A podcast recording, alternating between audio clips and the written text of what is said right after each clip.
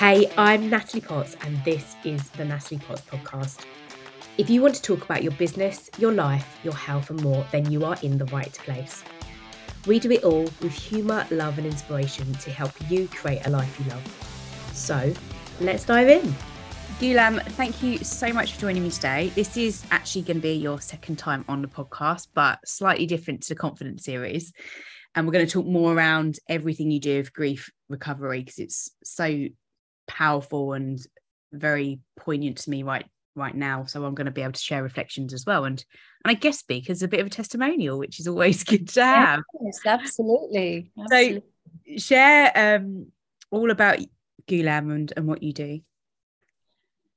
Oh, that's a that's a big ask. So uh, I'm a grief recovery specialist, and I went out. People often say, "How did you get into that work?" Well, mainly because I suffered for years of being stuck with my grief and didn't know how to move forward, and then spent years trying trying many many things, and eventually I came across the grief recovery method which I found to be far more effective than anything else I had tried. So I decided to train in that because it's been a passion of mine really to help people avoid being stuck for years in pain and therapy like I was. Um, so what I do is I train people who are dealing with grief and loss in how to recover their peace and their passion for life, which often gets lost. You know, often people feel like, what's the point?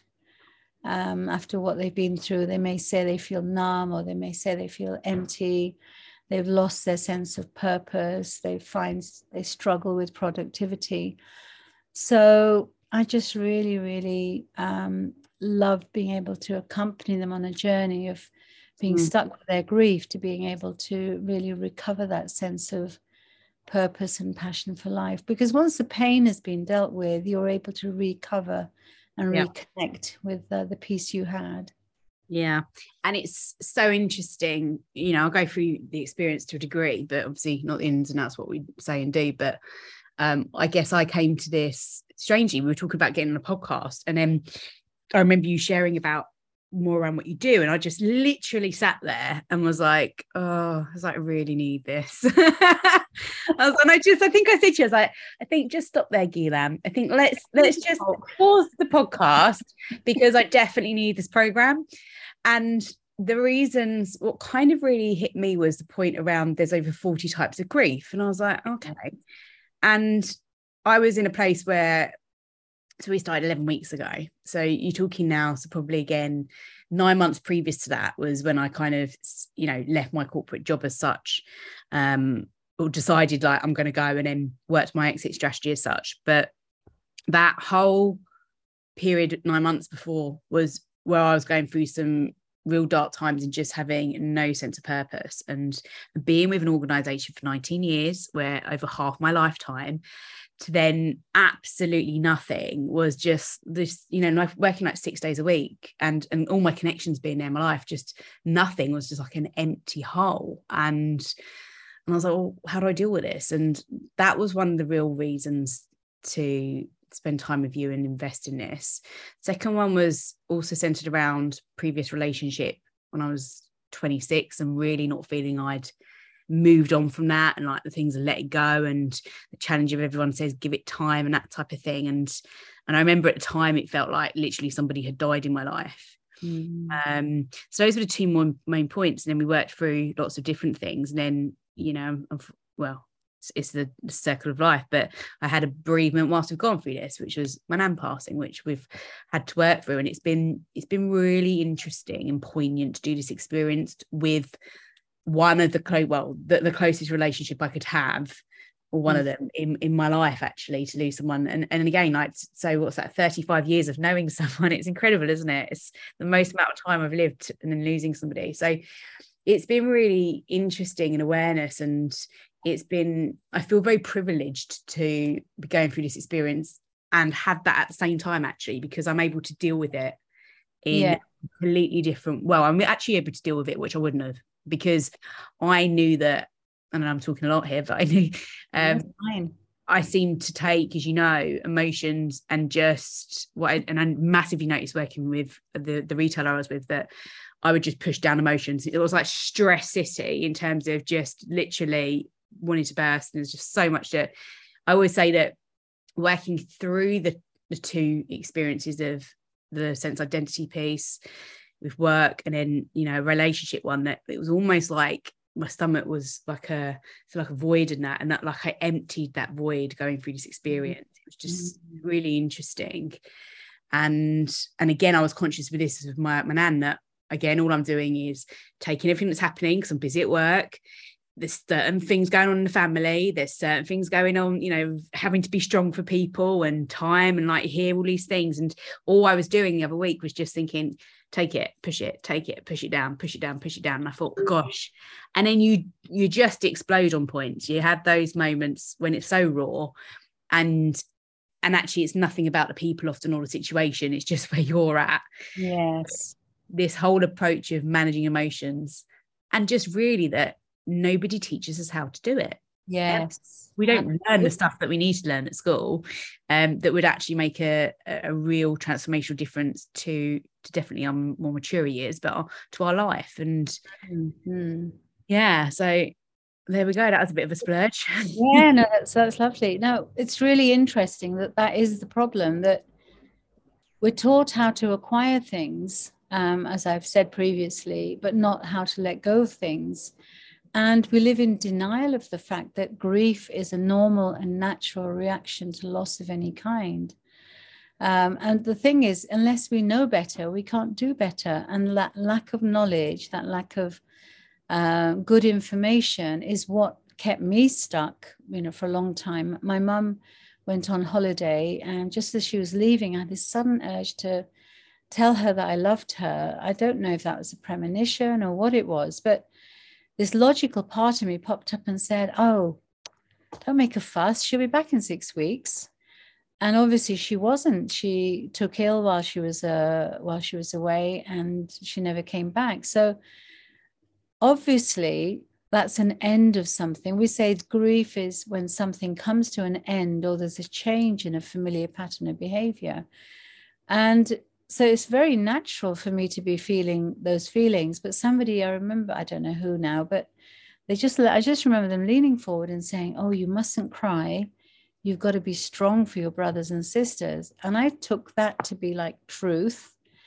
And that's what i spent years doing. Every time i wanted to cry i go oh no and i'd be telling myself oh, i mustn't cry i've got to be strong for my brothers and sisters mm. which meant that my my actual grief sat unresolved for years and years and years.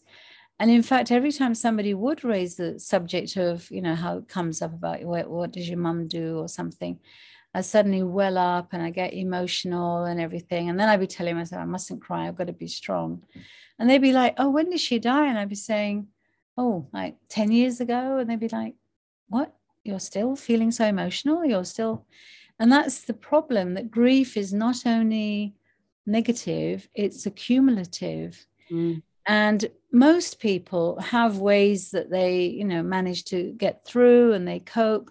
But if you have picked up misinformation, if you have had uh, little uh, good information, or if you haven't had the right kind of support, or it depends on what happened. I mean, if I leave a job and you leave a job, they might be under very different circumstances. Or yeah. if I lose a pet, you lose a pet, the relationships and what it means and how it impacts is. So, what we say is each person's grief journey is completely unique. Absolutely. And in fact, uh, on my background, where the little heart is, it's not maybe easy to see, but that's actually a thumbprint mm. part just to remind me and remind everybody that actually your journey is very personal and unique and comparisons are really unhelpful yeah yeah and i want to come back to a few points there that i've noted down around it's really i'm very big on noting what you notice and i was talking to my coach earlier about what i'm resisting at the minute hmm. a lot around a bit about I don't do well at having time off. I just don't, it's not innate in me. It never has been. And and he was like, well, you know, what's the reasons around this? And I think we kind of got bits of actions that I need to eh, discipline more time in planning my week ahead. I, I plan very well, but in terms of looking at what was the week on a certain day and planning time off and also planning time for my fitness. And this is where this idea of familiarity came in, where you said about pattern behavior. I said to him, I feel really guilty training in the day, doing my fitness in the day. And I love my training. I train five times a week. I love doing my cardio. And I tend to do, somebody asked me yesterday, how much can you commit to a week? And I was like, I do an hour a day. And they're like, so you could do an hour a day training? And I was like, yeah, always yeah. And they said, well, like, you get the results that you get. Yeah, exactly. And I, and I know it gets results, but I've just been like, oh, this is why so why is he finding it so weird? But I feel really guilty doing it in the day because I have such um it's so ingrained in me to be get up, start work at seven o'clock in the morning. I used to start for years. You know, I've always been up at five since I was about 17, really. Wow. Doing a job and things, union, everything, course. But I've just always been in for seven, or I've done late shifts. I've never had the structure Monday to Friday, nine to five. And doing that scares me. It makes me nervous to say I'm Monday to Friday because I think I don't know, it just it's unfamiliar mm-hmm. and it's mm. really interesting. So then we spoke today because he's done a lot of work with Joe Dispenza and he's, you know, looking into um, the science of learning and our behaviors, everything. It's phenomenal. And he was saying about um, you know, the neural pathways because we're so programmed and we program that way. And then when we change it, it's unfamiliar, and that's when we feel nervous. And it's exactly the same with this, mm-hmm. is that I've and again recognizing that it's that change, and then we don't again like this unpack it and explore it. And that's what i love about working with my coach adam that we talk it through. It's you know challenging. And he he says well what's the reason for that? And he also challenged today but we've had this discussion two months ago. So what's going to be the change now or what's not working? What, what do we need to do? So that's where coaching and mentoring is so powerful. And mm-hmm. and taking time to create the space to listen and raise your awareness in understanding what you need mm. as well and yeah, I've, I've written down awareness there. What it also made me reflect on was why is this relatable to business? How can we relate it? And the reality is, no one can they're not solo entities. I think people think that, well, that's work and that's life, right? And it's just not possible. I used to think that when I was a kid That's at work. I had a whole debate once of a manager. I'm different yeah. at work. and the reality is, it's not because if home life's really tough and challenging, you're going through some crap, you can't yeah. just switch it off at work. There's a level you can have the awareness to it to a degree. Because I used to say yeah. it leaders, and I used to know as myself when I'm leading team, I couldn't go in sad every day if I was just feeling rough because you can't lead people like that.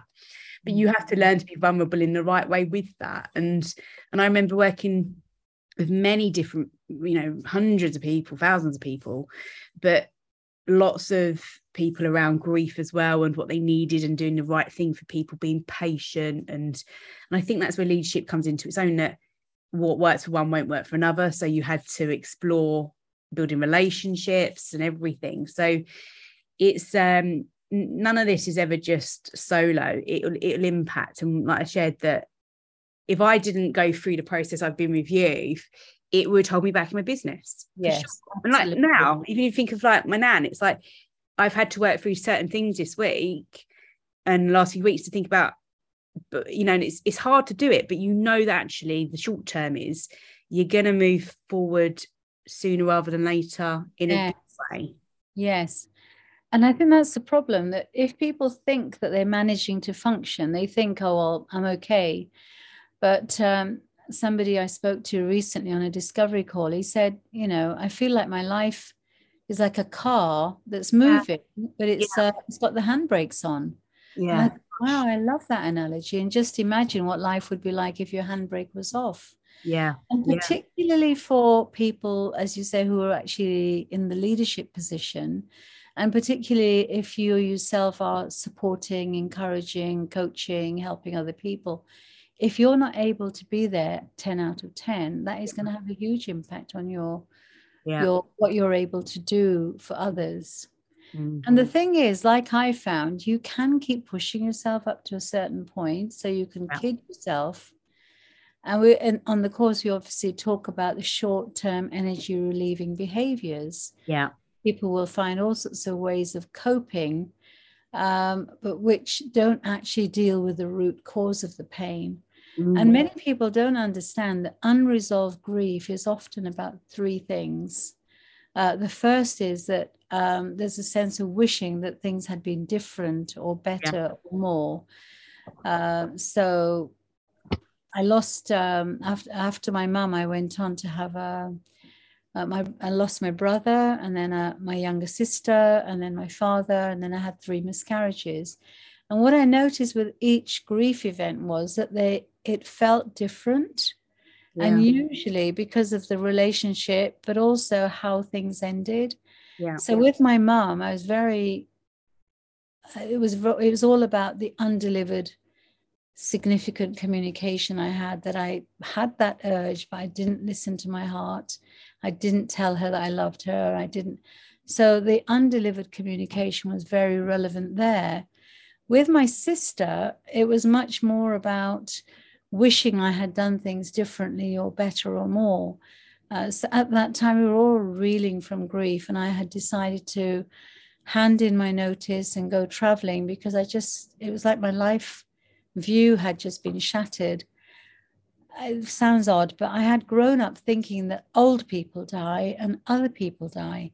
Yeah. So all of a sudden, it's not old people and it's not other people. And so I just really struggled to it just brought up all the big questions of life where are they what's happened mm. what's happened when they die and i became very aware of my own mortality as well i wasn't functioning very well at work i was doing my i'll be strong i'll keep going but you know staff noticed that said Ghulam, we don't think you're coping very well you should take some time off and i was like no yeah. I got, i'm going to get through this but then i realized actually i'm not coping very well mm-hmm and then uh, uh, somebody said to me, What is it you need? And I said, Well, I need to just not have the pressure of work. I need to just take time out, go traveling, rebuild my, you know, sense of what life is all about um, without the pressure of I've got to be back in two weeks after two weeks holiday. Yeah. And she said, Well, that's exactly what you need to do. And although I was very fearful, she said, What is it you're afraid of? I said, Well,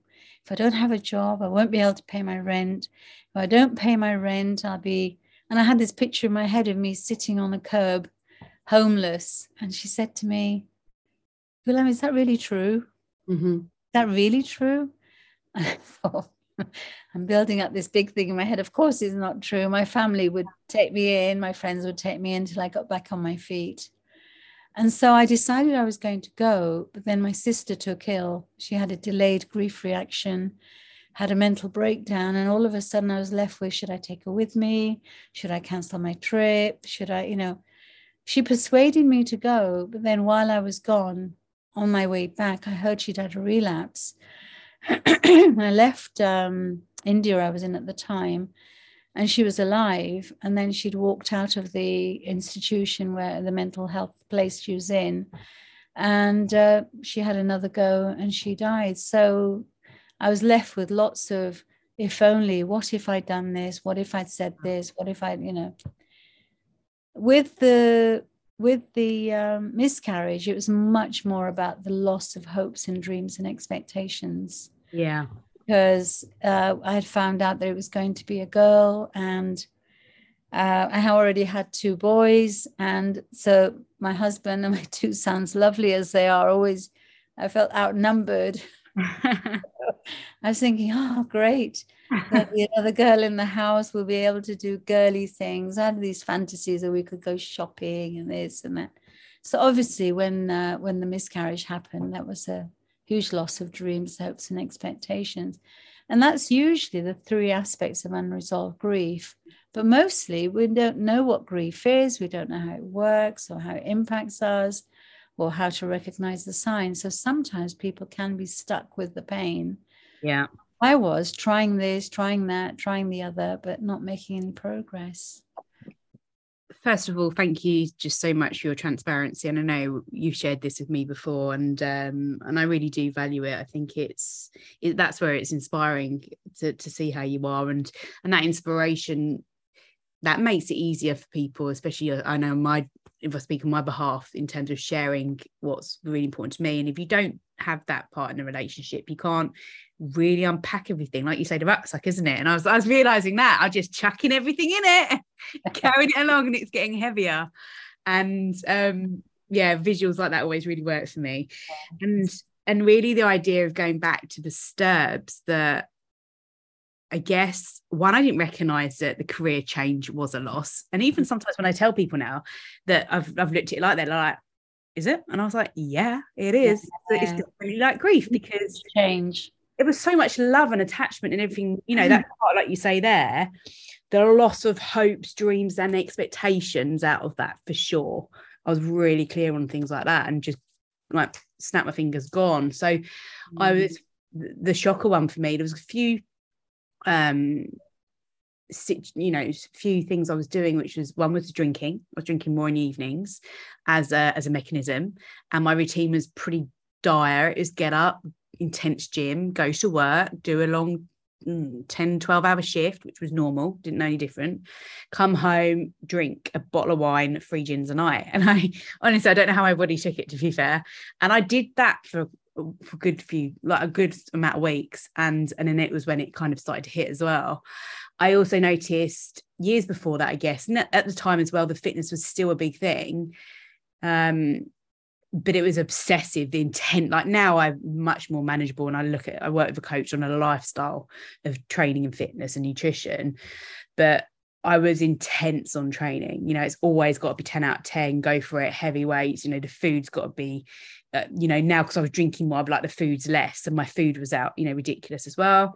So I noticed that was another one. Um, workaholic, like I just said, the, the, shifts I was doing were ridiculous. And then I'd still come home and do other bits. I, I never turned my phone off, my work phone. Uh, it was just I remember doing coming home and I'd do schedules or you'd have your shift on so they'd be messing you at night and and I looked at the way that I'm serving but I wasn't serving myself and I think mm. that's come through uh, this is we talk a lot around what are you doing for yourself this week? Self-care. Mm. and that's really helped me again probably even more so the last four weeks really thinking of that question actually what am I doing? Mm. and then the final one that was most interesting was the idea of helping others. And that's it's naturally what we do as a service. However i noticed that i was you know i'd volunteered for crisis support back in 2018 and that and done it for a year and a half but i noticed i always want to be doing it because it gave me a feeling of feeling good and it's it was that feeling good it's like that dopamine kit that everybody wants and what it wasn't doing was really unpacking the fact that I wasn't feeling great about things. And I just, that was my kind of the channel I would go to feel that factor. And then, do you know what? Everything's fine, really. Don't worry, cover it over with that. It's fine. Um, really, really interesting one. So I think that, um, yeah, it's like you say, how do you recognize those signs? And sometimes it's, you, you know, taking that step back and getting the awareness and, and hopefully like this, just sharing this for people that you know, I didn't know about it until we met yeah, in yeah. our business mastermind. And then, you know, then it's obviously I talk to my, lots of people because I love connecting with people, but that's where it's been really powerful. And off of that, I think you touched on it earlier about it's I've done years of therapy since 2019 when I was signed off initially with burnout and I went into CBT, which was horrendous experience, wasn't great.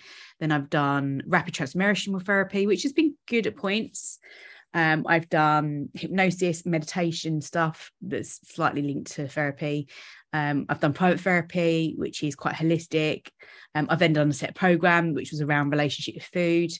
And it, that it was then it got to um, May, and I was like, I'd stop therapy actually, which was interesting. But I, I always pay attention to think, I know I need something at the moment. It's mm. not just holistic kind of therapy of everything in my life because that's mm. worked for five months. I need to try something different. Mm. Um, and and then I think it's that it's that awareness. I'm not sure what it is, but the patience of just waiting something will come. And then that's why I also trust in the idea of the universe in, a, in the in the right proactive way, not geeky, it's woo woo or anything. I think people are generally all um, nothing wrong with a bit of woo woo. Always, yeah, yeah.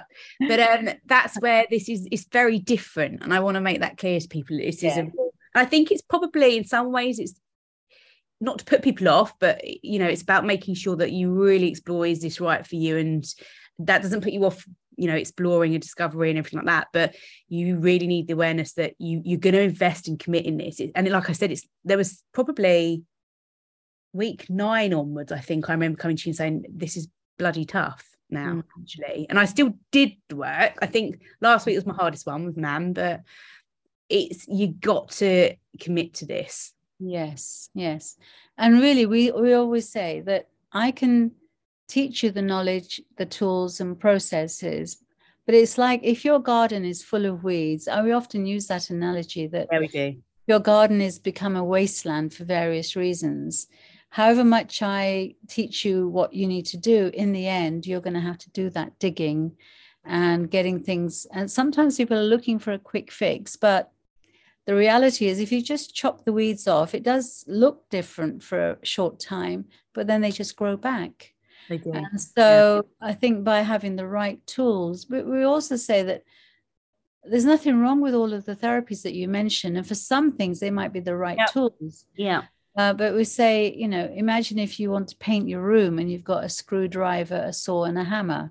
Mm-hmm. Now they're great tools, but they're not the right tools for that job. And so I what I really love about the grief recovery method is not only is it just step by step and action based, but it's very empowering. So once you've got that knowledge, tools, and processes, you can use it on all your past grief, things that are happening right now you might face in the future. So you you can face them, you know, with more confidence, knowing that you have a way to be able to unpack and deal mm-hmm. with it rather than just be overwhelmed and stuck. I think what I've recognized as a reflection of the whole experience has been it's been lovely not to have what you think you should do or what you know to be stuff like that actually isn't good information. Like we say when people say time will help it's, it's not about that at all. And the reflection that when i reflect on the two i focused on i don't in relationships within that it's not about saying they didn't happen and I was always thinking of that. Like I found, you're right, CBT therapy, everything has its own place, and nothing's a silver bullet. This is this won't just be the no, no everything. That's why it's really important to make sure it's the right fit for yeah. what person needs. However, um, it's made me look at those experiences and say, and just feel probably less attachment to them. I'm not saying everyone's going to experience this is my experience of it, that I feel less attachment in an emotional way, but a way that it was, you know, it was a lesson of life as such. Whereas I personally felt sometimes therapy used to be a bit of a let little Natalie go.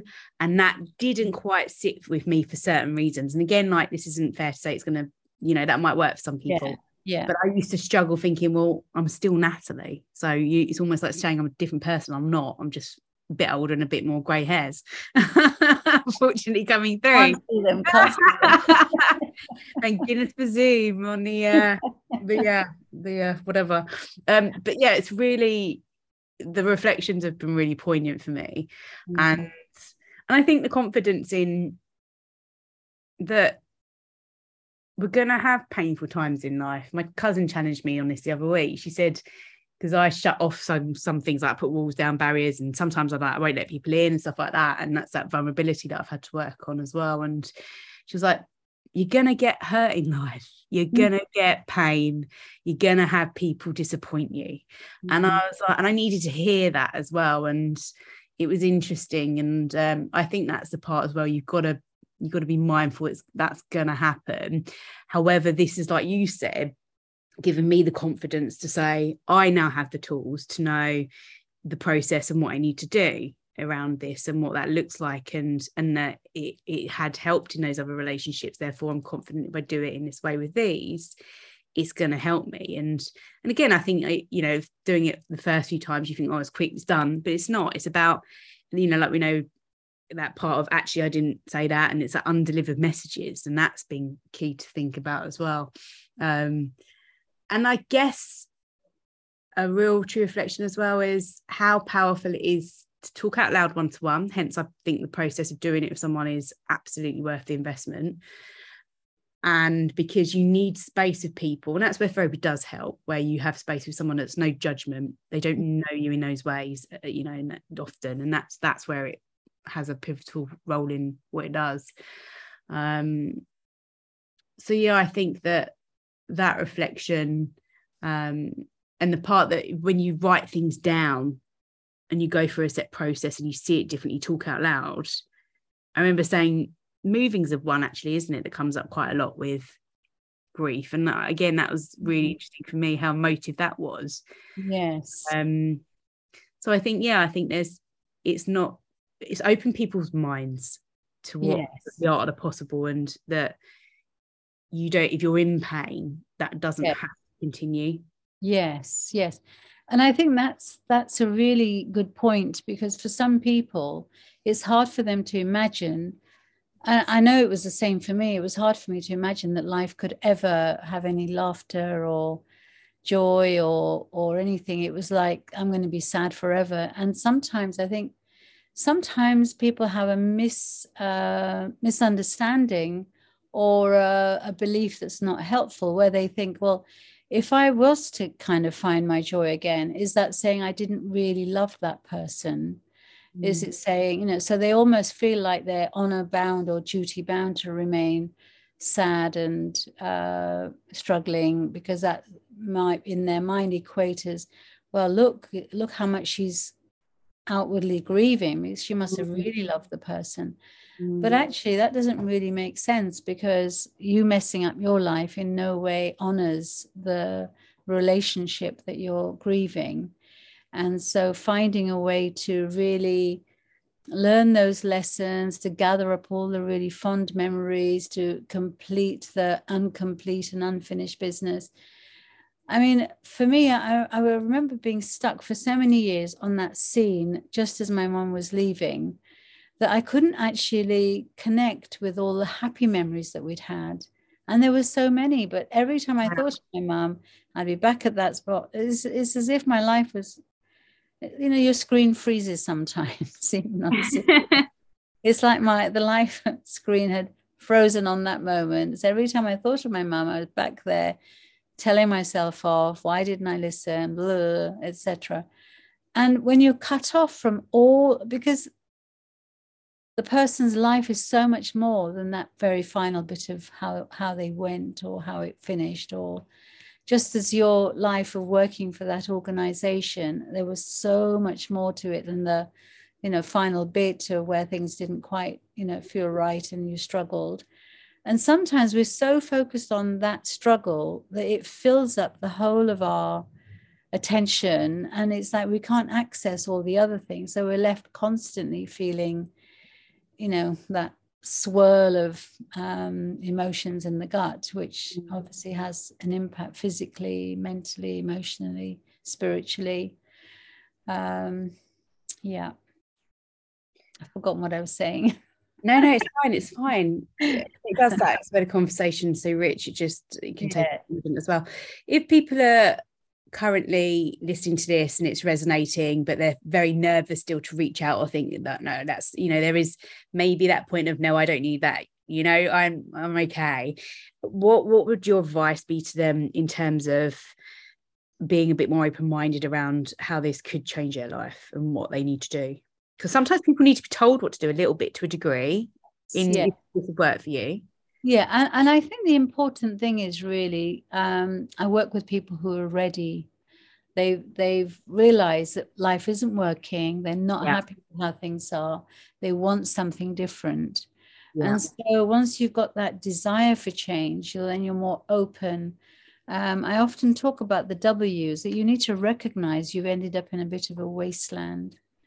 And then yeah. you've got to want change and then you've got to be willing to commit to do what it takes. Yeah. You've got to do the weeding. You've got to explore what what are the life limiting beliefs you picked up the misinformation. Until you weed those things out you can't really plant things that can produce better results. Mm. um, and then there is you know so step by step uh, that i think the next step really is about doing the work yeah. preparing yourself, being willing, wanting, and everything is only half of it. If you never actually pick up something to do the digging it's not it's going to not get very far. But even after you've done the work of the weeding and everything then you've got to start thinking um, uh, the next w that comes into my mind is about wishing. Start mm. to use your imagination to think about well what kind of a life do i want to create what kind of a relationship do i want to have what kind of a garden would feel more like a wonderland than a wasteland. Yeah. And that's really the, the journey that we go on from identifying and recognizing the wasteland to working towards actually knowing how to create a wonderland. So at the end of my 90 day program, uh, my promise is that you'll have a personalized plan now of uh, the knowledge, the tools, and the processes that you can use to deal with any grief, future, past, present, resourcefully. Yeah. And uh, that that's what I love about it, really, that it's so practical. I would a hundred percent stick by that. That it absolutely is. Um, but I think also on top of that is with the confidence to do that. That it's like, yes, I can do that now as well, um, and that you've come through it with you know with trusted support um, and advice as well when someone listening. So I think that absolutely if you if you kind of um they say sitting on the fence and i've heard this before that you, you kind of get i don't like sitting on the fence because it's painful. But um what's really poignant there is where you say about what what life do i want to create and going back to a desire for change. I love that. Um that that language around that and it's it's absolutely true and i think you do have to be ready like you said but then sometimes it's challenging yourself what am I ready or not ready as well within that because I think we can put it off. I think it starts off by assessing and, and awareing, uh, being aware and assessing what's happening with your heart. Yes. So if I was to ask myself um, on a naught to 10, how happy am I with the garden I've got it right now? Yeah. And um, and some people ecstatic, and that's fine. You know, yeah. this this is not necessary for everybody and some people might be they've got a general sense of dissatisfaction but they're not quite sure why and and, and it a very low risk thing that they can do is to join my um, Facebook group, which I'm just setting up called Handling Grief. Yes. There'll be lots of tips and resources. Um, there's some free stuff they can download, and uh, they can just lurk in the background. Do we like lurkers? no, we don't, but uh, we have done it. I don't know about you, but I'm confessing that sometimes, you know, I, I just want to lurk. And but by lurking, you get to know the person, you get to know their values, you get to know their philosophy. And then you feel a bit more confident about, well, let me reach out and book a discovery call. And again, as I said, really, my heart is to help people um, who are stuck with their grief or they just realize that they're not and they're not where they want to be and then i can talk through. And really the purpose of that call is really to find out what is going on for them that how much is it impacting their home their work their relationships their mental well-being. Yeah. and if it's something that they think is really something that they really want to deal with then we can talk about how we can move forward.